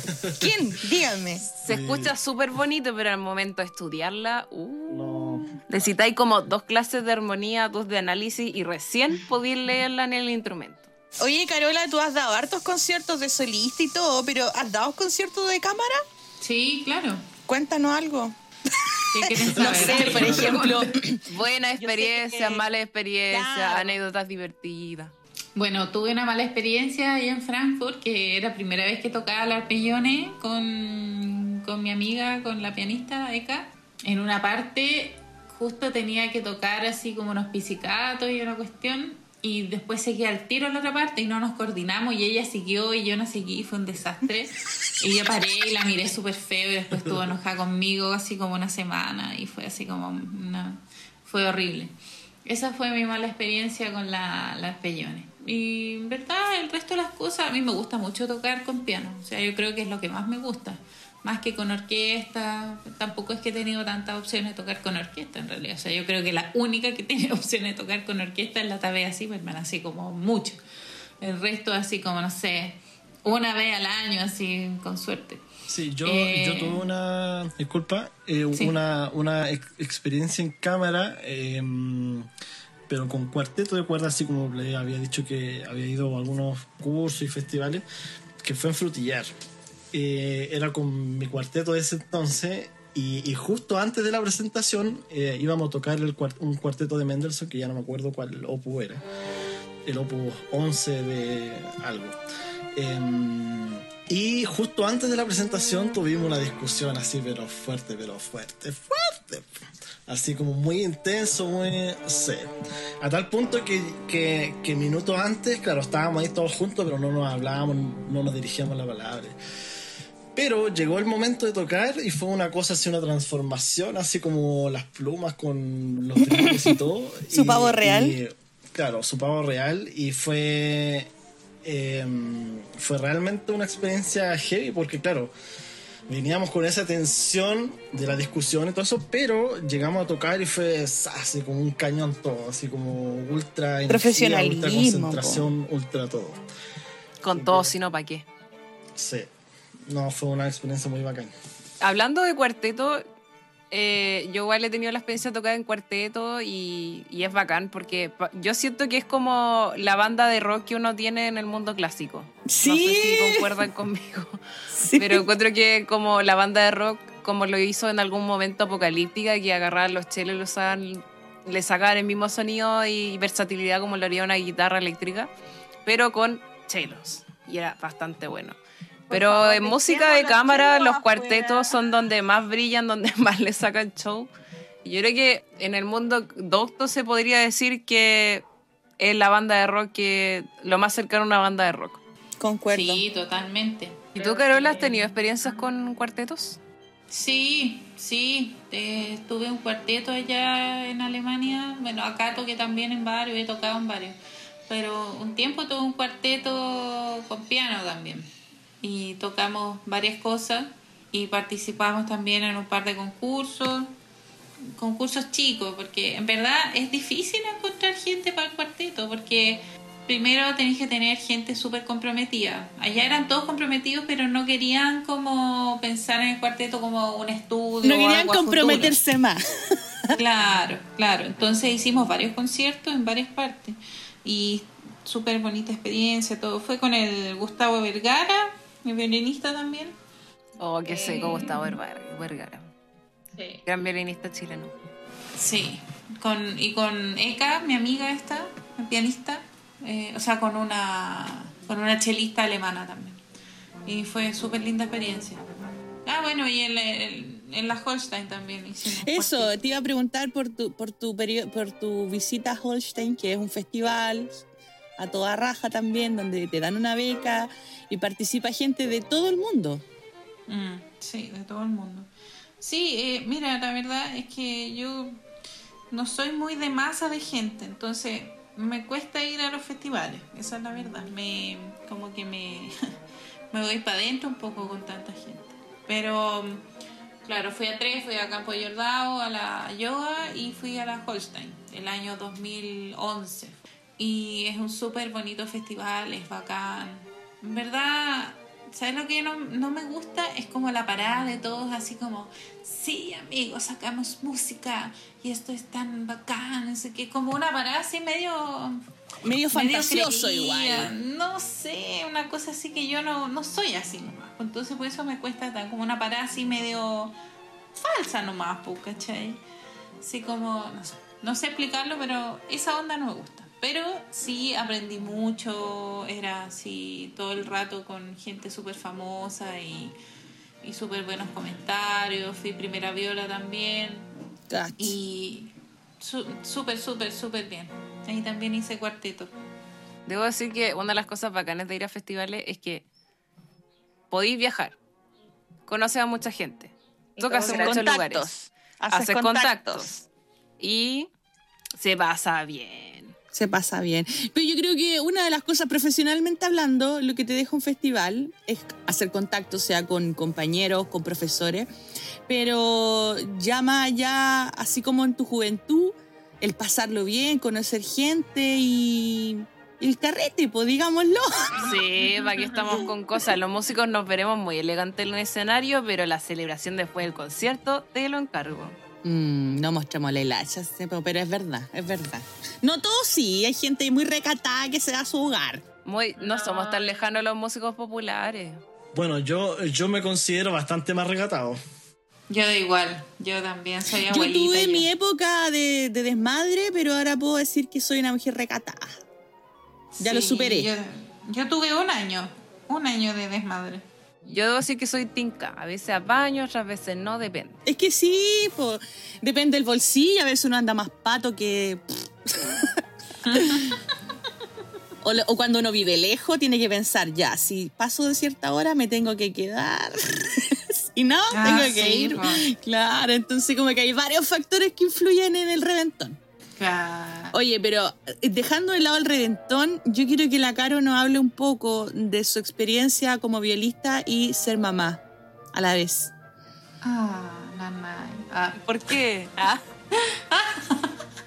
Porque hay que Eh. decirlo, super mujer, mira, da clase en dos universidades, hace cargo de su hija. Más encima tiene una vida eh, amorosa fructífera. no sé cómo lo hace. Y toca Eh. increíble. Más encima viaja, hace clases por internet. O sea, ya basta. te la hace toda. Te las mereces todo, Carola. Cuéntanos un poco cómo es ser mamá y músico. me merezco el manjarate que te robé un día.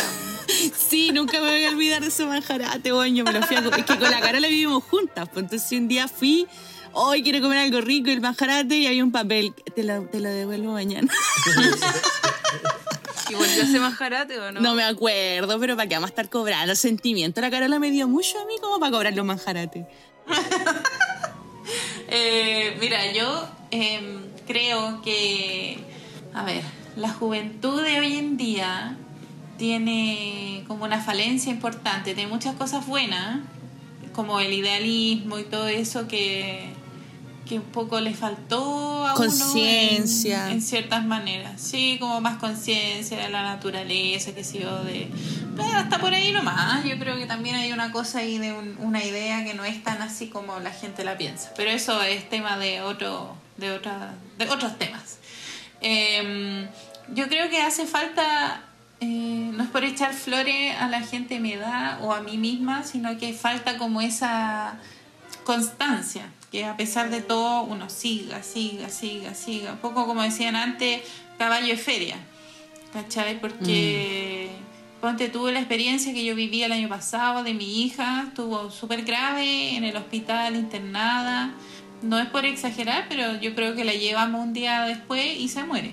porque estuvo con unos virus súper fuertes pulmonares y, y yo aún así tenía que dar conciertos, tuve que ir al título del Braulio, tuve que hacer un millón de cosas, quedándome toda la noche en la clínica con el Alejandro, que nos turnábamos porque no nos dejaban quedarnos los dos porque era la, la UCI.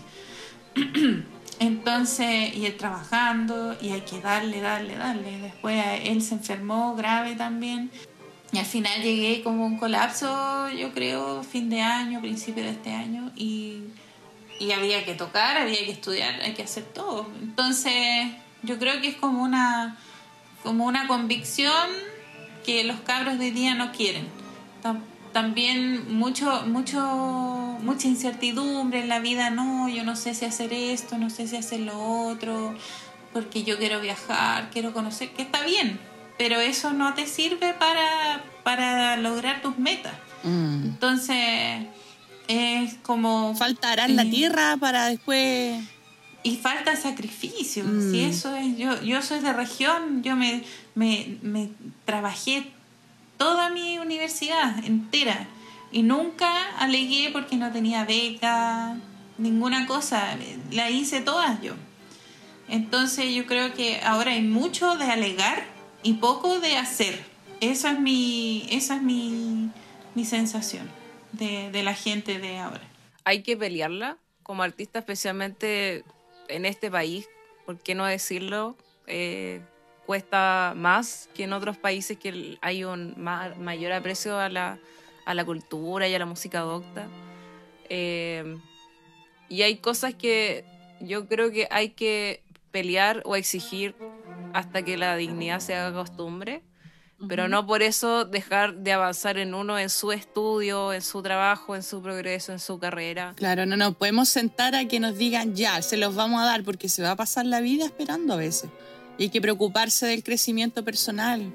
Además, porque ahí estamos con cosas, nosotros estamos en un país subdesarrollado. O sea, Chile es un país subdesarrollado en todos sus aspectos. En el económico no tanto, pero sí en la parte cultural, en la parte social. Ya, como que se ha hecho un. Se le ha dado importancia al tema económico como para afuera y para abajo no, no llega. po.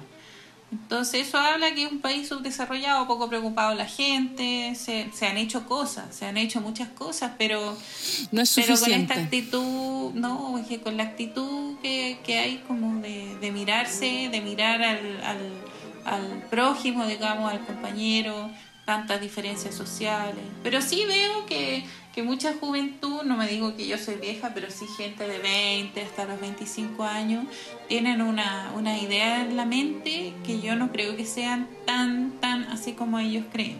Yo creo Es parte que eso, o del, sea, del ensueño y del idealismo, po. es parte del buscar la verdad. y es- Yo creo que es un proceso, como todo nomás. Sí, pero el problema es que por último, anda a la universidad, sácate las mejores notas que exige lo que tienes que exigir. Pero yo me, me codeo un montón con cabros de esa edad, pues entonces lo veo. Entonces uno, uno les dice, oye, ya, pero vaya a venir a la clase, porque yo soy súper aguja. Es ¿Vaya verdad. a venir a la eh, clase o no? ¿Cachai? Confirmo. ¿Cachai? Entonces me dicen, no, profe, porque estoy así súper colapsado. Supieran lo que uno tiene que pasar con hijo y todas las responsabilidades de dos universidades. El Alejandro tiene tres hijos y uno tiene que hacer las cuestiones igual nomás. po. No es que estoy colapsado, estoy muriendo. Entonces eso yo no lo entiendo. Puta, yo, yo puedo contestar que desde el otro lado de ser estudiante y estar colapsado quizá no tiene que ver con cosas que hacer, pero hay gente que de verdad tiene el aguante, pa, tiene cuero de chancho para seguir adelante y, y ir a la clase igual. Y a mí a veces me ha pasado que emocionalmente no me, no me da para ir a la clase porque emocionalmente estoy colapsada y me ha pasado mucho en pandemia y en otros momentos de mi vida, entonces no estoy defendiendo a nadie, pero estoy hablando desde el otro lugar que, que pasa y uno a veces no, no es tan bacán como la Carola para poder hacer Ya, no sé. Si no se trata de eso, no se trata de eso. Yo te estoy hablando como de los cabros en general. ¿Cachai? No de, por supuesto, la Alejandra también ha- tuvo sus temas, el Jan también ha tenido sus temas, yo también los tuve, pero, pero yo hablo como de una actitud de Es como vida. la capacidad de resiliencia y más que nada, quizás. Sí, y de ser sí. consciente. Sí, yo igual es verdad que veo harto hippie que no sabe para dónde va la micro y los papás le están pagando la educación, que quizás con mucho esfuerzo y se la farrean. po. Entonces, yo creo que es un tema generalizado. Eh, Es como una contradicción vital ahí. mm. Pero eso es lo que yo veo. Si tampoco es que soy tan vieja, pero tengo 18 cabros a mi cargo. Entonces lo veo, ¿cachai? Y no es como que sea un curso completo. Estamos Eso, hablando que- de una clase a la semana, uno por uno. Claro, Y no, y a veces más de una clase, eh, porque igual los profes cuando uno necesita más, te dan más también. po. Y no, claro, es muy distinto trabajar en aula con un curso que trabajar una clase personalizada de instrumentos, donde ves desde la parte psicológica, la proyección, ves técnica, ves música, eh, también se conversa, entonces es una clase súper intensa. Imagínense un personal trainer que también es Mm. psicólogo y que también te enseña cosas en la parte teórica. Eso es una clase de instrumento. Claro, es súper agotador. cuentas. Sí. Oiga, ya no usted que está tan callado. No, bueno, yo tuve mi, mi experiencia en su momento en la católica, la primera vez que estudié, porque como se dieron cuenta, tengo casi la misma edad de Carola, y estudiamos junto a la católica, pero por ejemplo en mi caso, eh, tuve que dejar de estudiar, no porque me fuera mal, ni porque se me paró el dedo y me aburrí y me fui, me fui porque me fueron, ¿cachai? Porque no tenía plata para pagar la U. Entonces, eh, claro, son, son eh, otro de los casos donde... mm, donde O te endeudáis fue- como yo, que todavía le debo el alma a la Chile, o te Claro. vais. po. Es Claro, entonces fue como lo que lo que un poco lo que me avivó a mí un poco el, el tema que pasó el año pasado en octubre del año pasado de, de esto del famoso aquí ya no estamos yendo para otro tema pero para, para todo esto del, del, estallido social cierto que, que fue un poco lo que me hizo como reflexionar a mí a mí como Jan no como gente chilena no a, a mí como persona porque yo en general era de como de estar más en la casa y, y como de no hacer mucho, pero me di cuenta que yo fui un poco víctima de lo que justamente la gente reclamaba, o sea, que, que efectivamente hay, hay gente que el- la quieren toda eh, fácil o que los papás están a duras penas pagándole la U, pero le pueden pagar la U y los cabros se la echan.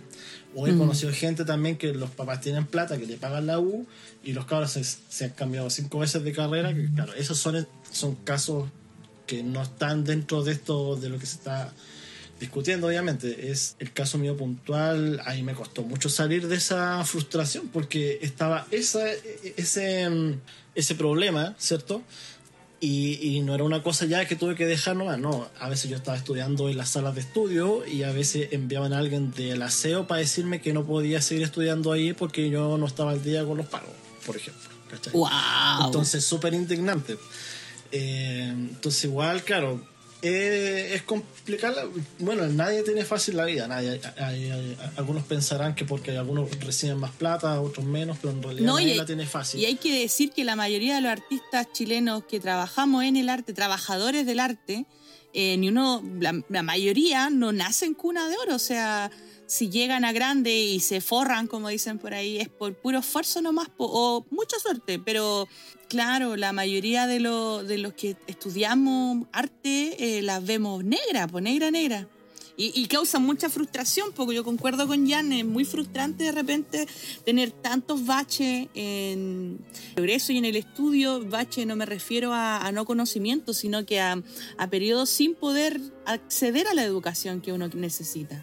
Sí. Así que bueno, de ahí eh, eso fue, yo te estoy hablando que fue el 2008 que dejé la católica y vine a retomar mis estudios en la Chile con Carola ahora hace como tres años, dos, tres años atrás. Entonces eh, fue un proceso difícil igual, no volver, sino que como, como tomar esa ese paso de poder terminar de una vez por todas ese proceso que, la, que, que nos guste o no nos guste es necesario.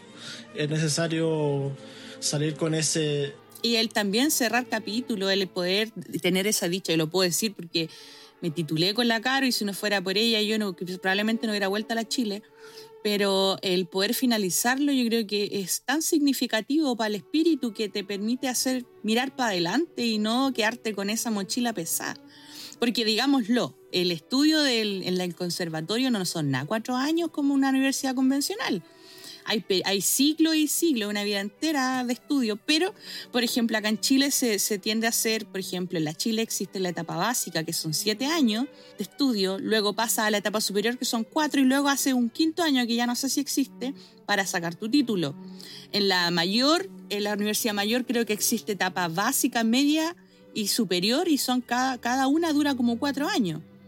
Está el ejemplo de la católica, no sé cómo lo están haciendo ahora, pero también es largo. O sea, casa de estudio donde tú vas, donde reconocido el, el- sacarte el título es dejarte la mitad de tu juventud adentro y topón, para adentro. O sea, no, a, a la FIFA si quieres reclamar. Porque están hechos así los programas, a diferencia de, por ejemplo, en Europa, que tú entras ya con conocimientos porque hay una cultura detrás y empezáis a invertir, eh, si tú quieres ser artista de más chiquitito, eh, eh, eh, te sacáis el bachelor en cuatro años, si es que le pones bueno, o si es que, si, si es que vas a estudiar, ¿no? Así que eso es difícil. Por eso yo aplaudo a este par de personajes aquí porque se la han rascado solito y han dado el fruto muy bueno, eh, sacando la cara por la viola también. Hicieron una fusión como en Dragon Ball Z y sacaron lo mejor de cada uno, yo creo. La, la- el imaginario del Jan sabiendo todo lo que sabe y la versatilidad de la Carola. Eh, yo creo que mejor dupla o mejor dupla. Esto debería Oye. ser un EP, una gira, un videoclip, todo. Te- Disculpa un poquito, que, que hubo algo que se me olvidó a mí mencionar, que hay que mencionarlo, que la persona que estrenó esto, eh, la- el, el Capricho cuando ganó allá en, eh, para ser estrenado allá en, eh, en Europa, fue el Pablo Salinas, que es violista de la Sinfónica de Chile. Gran colega, le mandamos saluditos. Y más encima, ¿dónde se estrenó este concurso? ¿Dónde fue el estreno? ¿Dónde fue este concurso? No está de más decirlo. No, no, no, fue, eh, o sea, el, el estreno fue allá en, en Luxemburgo, en los Países Bajos y en Bélgica. Mira, triunfando en Europa, qué maravilloso. Oye, a, todo esto hablando del estudio, yo me voy a centrar en una pregunta crucial. Aquí ponemos música de... eh, ¿Cómo se llama? ¿Quién quiere ser millonario? Pregunta crucial. ¿A qué? tin, tin, tin. Hay que abajo. ¿A qué edad es para toda la gente que no es músico y la que tenga hijitos y quiera meterlo a estudiar música? ¿Cuál es la edad ideal para empezar los estudios eh, formales de música, no como hobby, no como pasatiempo, sino que quiero ser músico, a qué edad, ojalá, no digo que sea la regla, pero sería lo ideal comenzar. Cuando está ahí en el útero materno. Entonces nace y ya puedes tomar el instrumento. Tienes razón. Mira, yo soy una convencida que primero tiene que haber un conocimiento musical como mm, aprendido, pero sin saber que, no sé, pues si tú aprendes a cantar sin saber qué notas son, si aprendes ritmos sin saber qué ritmos son, ya te fijas como, no sé, puedes ir por la calle con tu hija, que es lo que yo hago, y saltar en un ritmo, pero ella no tiene idea que son negras, por ejemplo, o O sea, estás dándole mensajes subliminales a tu hija, es un Es experimento. que, es, que es, es que es importante, es importante porque cuando tú ya le metes nombres e información dura, los cabros se bloquean. Entonces, Mm. si cuando ellos ya tienen la edad para entender qué son corcheas, qué significan los silencios, porque es Naturalizárselo así como más intuitivamente que... Mira, que- que- esta, esta canción que tú te aprendiste eran corcheas con negra. Eso significa, ¿ya? Eso yo lo aprendí, eh, yo te lo comenté en algún momento, Ale, eh, del método Gordon, ¿ya? Que era un tipo, un gringo que se fijó como en, la, en las ideas de la enseñanza musical temprana y al final llegó a esa conclusión, que primero es hacer música con, con el cuerpo, con, con la voz, sobre todo con la voz, cantar harto y después es mucho más fácil ponerle un instrumento a un niño porque por último lo ponía a cantar y le decís trata de imitar el ritmo de la canción y lo va a hacer, no importa cómo tome el arco, pero tú ya no le vas a estar diciendo mira, estas son las negras, hay que hacer así, este es un silencio de negra, es muy difícil eso, demasiado etéreo. Mm. Entonces la música tiene que enseñarse de niño, pero Plátano ojalá con leche. sin, sin una, una esque- un esquema rígido, digamos. Mm. Y yo creo que como para como para enseñar, para enseñar así de enseñar, digamos, a tomar el instrumento y todo, Yo me imagino cuando los chicos ya tienen un poco más de manejo corporal, porque tú sabes que cuando son chicos chicos, te hablo 5, 4, 5 años, hay movimientos que ellos no pueden hacer todavía. Mm. Entonces la coordinación todavía no es buena. Yo diría que ya unos 7 años por ahí podría ser como bueno, digamos. Y para dejarlos también jugar y hacer sus cosas también. Yo creo que la parte del experimentar, el jugar y el disfrutar es lo más importante de estudiar un instrumento, sea la edad que tengáis, porque yo me acuerdo en la universidad grande o en, la- en los cursos de Ingrid que hizo acá en Chile, lo más importante era disfrutar y el experimento en sí. po. Y al final uno Claro. terminaba jugando como cabro chico, es decir, mantener como el niño interno ahí bien Claro, activo, yo como, creo que es una, importante. como una parte de la práctica musical, porque también hay Mm. una práctica dura que hay que tener mucha tolerancia a la frustración, resiliencia, como decías tú antes. O sea, no es pura, pura alegría el asunto, sino todo el mundo Claro. estudiaría música. Pero yo me acuerdo muchas veces de haber estado súper frustrada después de alguna clase y la Ingrid me miraba y me decía, nadie dijo que iba a ser fácil, me decía. Nadie la mandó a estudiar acá. Yo puedo decir Claro. que el consejo más, más que me caló el alma de la Carola en mi vida con ella fue esta, abro comillas. Y poneme eco, Andrew, poneme eco. Cita textual. No hay paja que no valga la pena. Cierro comillas. Me acuerdo que yo cuando vivía con la Carola estudiaba, estudiaba y de repente me, golpeaba la puerta así, aló, Ale, ¿estáis atrapada? sí, Carola, ayuda. No, mira, esto hazlo, hazlo así, hazlo así, ya, practica esto, ya, fíjate acá en la partita, ya, me dejaba estudiando. Y después yo salía así como con los ojos de, de espiral, así, Carola, no. Y me decía, Ale, y con un té, con esa taza café grande que tenía, era como un tarro con té. No hay paja que no valga la pena. Y esa weá me hizo titular. Créeme tú. Así que sí, es verdad. Y creo que es consejo para la vida entera y para todas las cosas que uno quiera hacer, que tenga ganas de hacerla. Hay un sacrificio enorme de por medio para lo que sea uno que sea bueno, ¿cachai? Entonces, en resumen, podríamos decir que no- eh, un buen consejo de la Carola y también vivir con tu profe te va a llevar al éxito. Carola, voy a tener que comprarte un edificio para que tengas todos tus alumnos ahí. Arréndale pieza a tu estudiante y van a ser todos secos. Oye, pero yo tuve, yo tuve esa suerte, ¿ah? que mm, yo creo que muy pocas personas la pueden eh, hoy en día, porque sabéis que mucha gente me decía, mucha gente me decía, Ale, pero ¿cómo la hacía? Yo no podría ni estudiar. Y era como, claro que me costó al principio, porque no podía dar jugo como en mi casa, sola, así como estaba tocando algo. Uy, esto se parece a esta otra cosa. A ver, ¡ay, qué entretenido jugar! No, allá tenía que estudiar, pues, y tenía que hacerme la niña grande, entonces. Sí, fue, fue, pero me siento muy afortunada de haber vivido esa etapa. Me sirvió un montón. Y la Carola tenía una disposición de oro, sí. Me ayudó. Una vez fui a, a pitutear a la, a la filarmónica y la Carola estuvo conmigo como haciendo las tareas. Me ayudó a sacar todo el repertorio en una tarde. fue horrible, fue horrible, pero lo hicimos. Y, y sí, la Carola tiene toda esa, esa cosa Ese que... fuego. Ese fuego, ese Excelente fuego. servicio, po. Sí, como que si la pudieran, si pudiera ahora rankearla, le pondría cinco estrellas. 10 de 10. Oye, Oigan, ¿y qué- yo quería agregar brevemente una reflexión de que en el fondo estudiar instrumento y ser especialista en tu instrumento, además de poder desarrollar otra habilidad en la música, que en el fondo todos los trabajadores de la música tenemos que hacerle a todo, pero casi todos tenemos una especialidad, se podría decir. El ser instrumentista especializado en el instrumento que sea, incluso la voz, yo creo que es lo mismo que un deportista de alto rendimiento.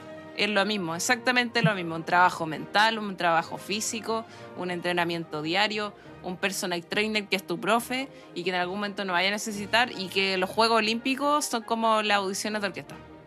Uy, qué buena analogía. Qué buena analogía. En verdad son como quedar en un festival, la clasificatoria es, es la audición y el Juego Olímpico son los festivales, ¿cachai? ¿Qué, qué- qué- ustedes, chiquillos, como violistas, ya más resueltos, con proyectos, con training encima, con estudiantes, con premios ganados, con, con versatilidad, ¿qué consejo le podrían dar a las juventudes musicales de hoy en día? Em, Como esa, esa bendición que se asomó de los Em. musicales que le pones tú. Eh, yo les aconsejaría que fueran súper conscientes de que es el futuro de ellos y que es normal tener bajones en la vida, pero hay que seguir adelante como sea. Y si necesitas ayuda psicológica, no sé, psiquiátrica, no es algo malo, que, siempre hay gente que tiene más, más falencias emocionales que otras, y en general los músicos, sobre todo artistas. Entonces, tratar de seguir adelante como sea y entender que, que la música es como... Para mí siempre fue el pilar fundamental de mi vida, digamos. Siempre, siempre, siempre. Y cuando he pensado lo contrario, al tiro me doy cuenta que estoy equivocada. Eso, y pensar que, claro, tienes que disfrutarla, vivirla, gozarla, pero también hay, yo creo que es un tercio y el otro dos tercios de un sacrificio grande. Sacrificio de, de tiempo, de juventud, de, de muchas cosas, como un deporte de alto rendimiento. Mm. Es una Claro. relación muy estrecha en la vida. Y nunca caer en ese ejercicio tan tóxico de la comparación porque cada uno lleva su propia mochila. Sí, compararse quería, es lo peor claro. que uno puede hacer. Por eso yo ya, eh, cuando aparece un video de Facebook de un niñito que, que apenas camina, pero ya toca más que yo, me lo salto. Porque de verdad... A mí ese consejo me lo dio un contrabajista muy choro, el, el Daniel, le decimos el Mark, Mark Dan- el Mac Daniel. Ah. No caiga en ese ejercicio de la comparación. Es lo peor que puede hacer. Creo que en su hipismo tenía mucha razón. Yo no supe escucharlo cuando era chica. Y Jan, ¿tú tienes algún, alguna frase célebre aquí como compositor, violista?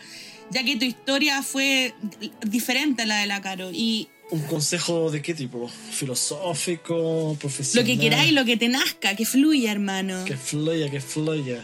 Bueno, porque... Por ejemplo, tu, tu vida fue perseverar a pesar de no tener los recursos para seguir estudiando. Pero igual estáis aquí, ¿cachai?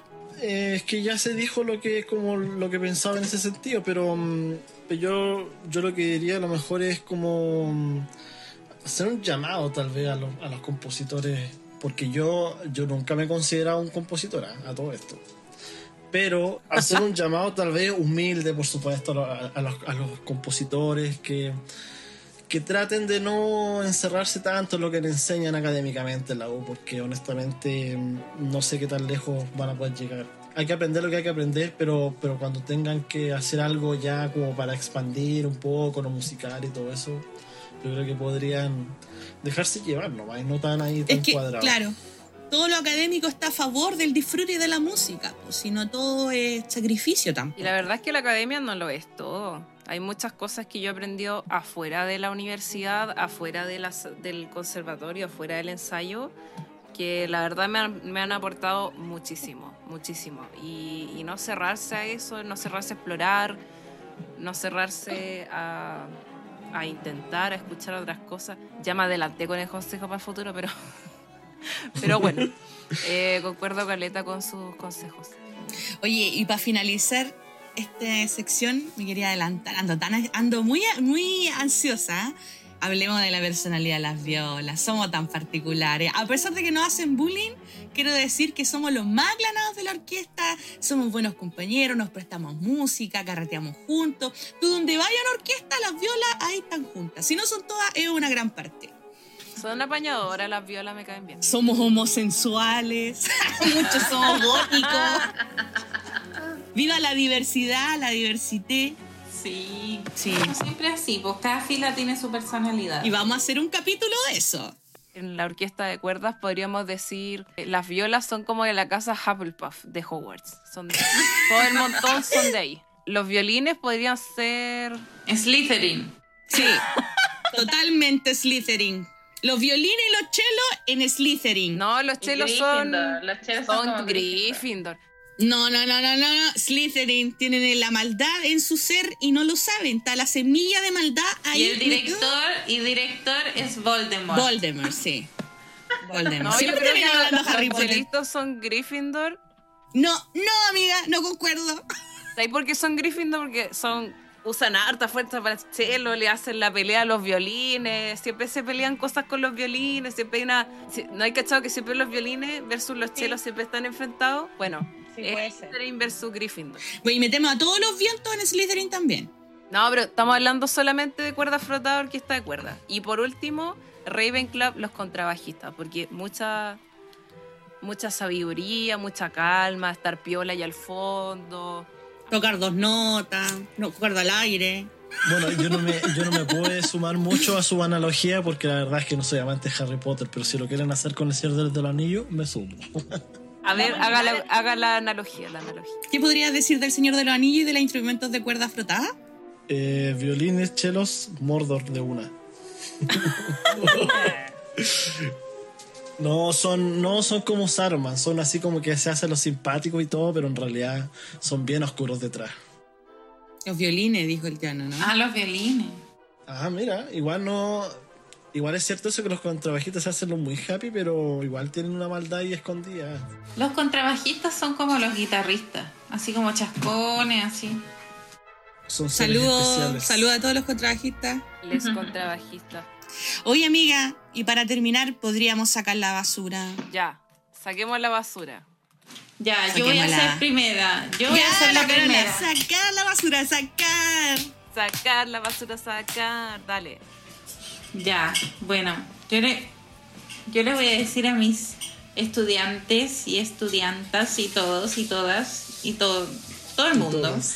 que por favor estudien los estudios de arco cuando yo les digo. Por favor. Porque estoy cabreada de que les digo ya. Entonces para la otra semana tráeme el séptico opus 3, el ejercicio 5 y el 6. Y el opus 2 número 1, tráeme las dos variaciones de arco que van en la mitad inferior. Y llegan la otra semana así, es que no estudié arco. Y yo así, pero ¿cómo hay a aprender a pasar el arco si no estudié arco? Quieren puro Entonces- repertorio. Sí, puro repertorio, qué sé yo, que cabezas de pescado a veces estudian, pero no avanzan en el arco, ¿cachai? Concuerdo contigo. Self-chick es la luz. Sí, yo sé que lo odian, pero al principio, al principio, Yo lo amo, lo amo. al principio lo odian. Sí, es como una meditación trascendental. Es un entrenamiento que, todos de- que todas las cuerdas frotadas deberían hacer, les guste o no, saben que en el fondo es necesario. Es como tomarse la vitamina. Tiene que tomarse el lado Ah, y lo otro, las combinaciones de los dedos, también, importante. al Don. Jan, saque la basura con ganas. Ya, a ver, yo podría decir que, por favor, por favor, por favor. Está bien que es difícil a lo mejor hacer una, una reestructuración de la facultad de arte, ¿cierto? Y todo eso, porque hay mucha plata y la Chile nunca tiene plata. Pero podrían por último mejorar un poquito los baños, no sé, un, un confortcito. Es un funcione. Un Pusieron la terraza, la terraza un nueva. confort, un confort suavecito así, pues no esos que son como lija. Podrían tener un ascensor que funcione y que no se eche a perder. No Harto bueno sería porque son menos el 12 ascensor. pisos. Sí. O tener Eso, atriles de pues. metal, ¿no? Por sala. Oye, igual tienen su kilo de actriles de madera. Se rompan o no, a mí igual no me no le hago asco, ¿ah? Pero al menos Pero- que se, al menos no sé dejen que hayan atriles suficiente para cada sala, pues no esa cuestión de tener que andar que robando atriles. Mi voto de pobreza con la Chile ya fue superado con atriles de madera, ya demasiado igual. Oye, ¿ah? pero espérate, en la católica los atriles están con cadena. Sí, eso, eso igual era flight. Eso era flight. Al menos habían atriles en la sala, po. Oh. Sorry, pero al menos gracias a esa cuestión hay, hay atriles en todas las salas. Oye, a mí, me- yo tengo que sacar la basura también, porque la Andrew está demasiado, demasiado bandera con la católica. He dicho, hasta yo pela la Chile. Pela la católica, amiga, pélala. ¿Queréis que pelea la católica? Ya, Porque tengo harto que decir. Es que estamos sacando la basura, te toca, te toca, te toca a ti. ¿Quieres que saque la basura con la católica? Porque No, lo no, puedo con lo hacer. que- con lo que tú Porque quieras. lo puedo hacer. Escógelo, escógelo. Bueno, vos me dais material y yo lo hago. Pero es que el material lo tienes tú, pues si yo no voy a la católica. A ver, pero a ver, te, te doy en el, en el gusto, amiga. ¿De qué Ya. quieres que saque la basura? Porque de todo tengo harta basura que sacar. De lo que tú quieras, po. Lo que No, más basura. estoy- La, la más ver, basura tírese- más hedionda. Que puta, que son amarillentos los músicos, weón. Siempre se preocupan de sí mismos, no se preocupan de su colectivo. Y puede que el compañero al lado la esté pasando mal o que no tenga las condiciones que este tiene. Así que por favor, piense en el resto. Piense en su colectivo porque también esos compañeros están en la misma que usted. Y van a ser colegas. Trabajando para el bien común de usted, no se tome vacaciones. Ocúpese. O, no se preocupe, ocúpese. Pregunte si falta algo. Pregunte si puede ayudar en algo. Porque saben que ser representante estudiantil y que la gente del paro se tome vacaciones, no, mi hijita. Muy bien dicho. Eso, Caso cerrado. Caso cerrado. caso cerrado. Y con esto, ahora sí, damos por. Ahora sí.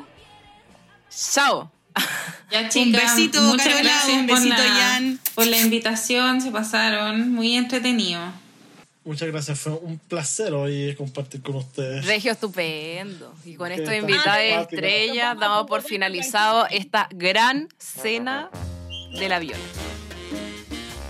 Sea cortés, Ande con cuidado. afínese lo más que pueda, Manténgase informado. respete para que lo respeten. Y bendiciones. Ya, Chao. Estoy llorando, llorando.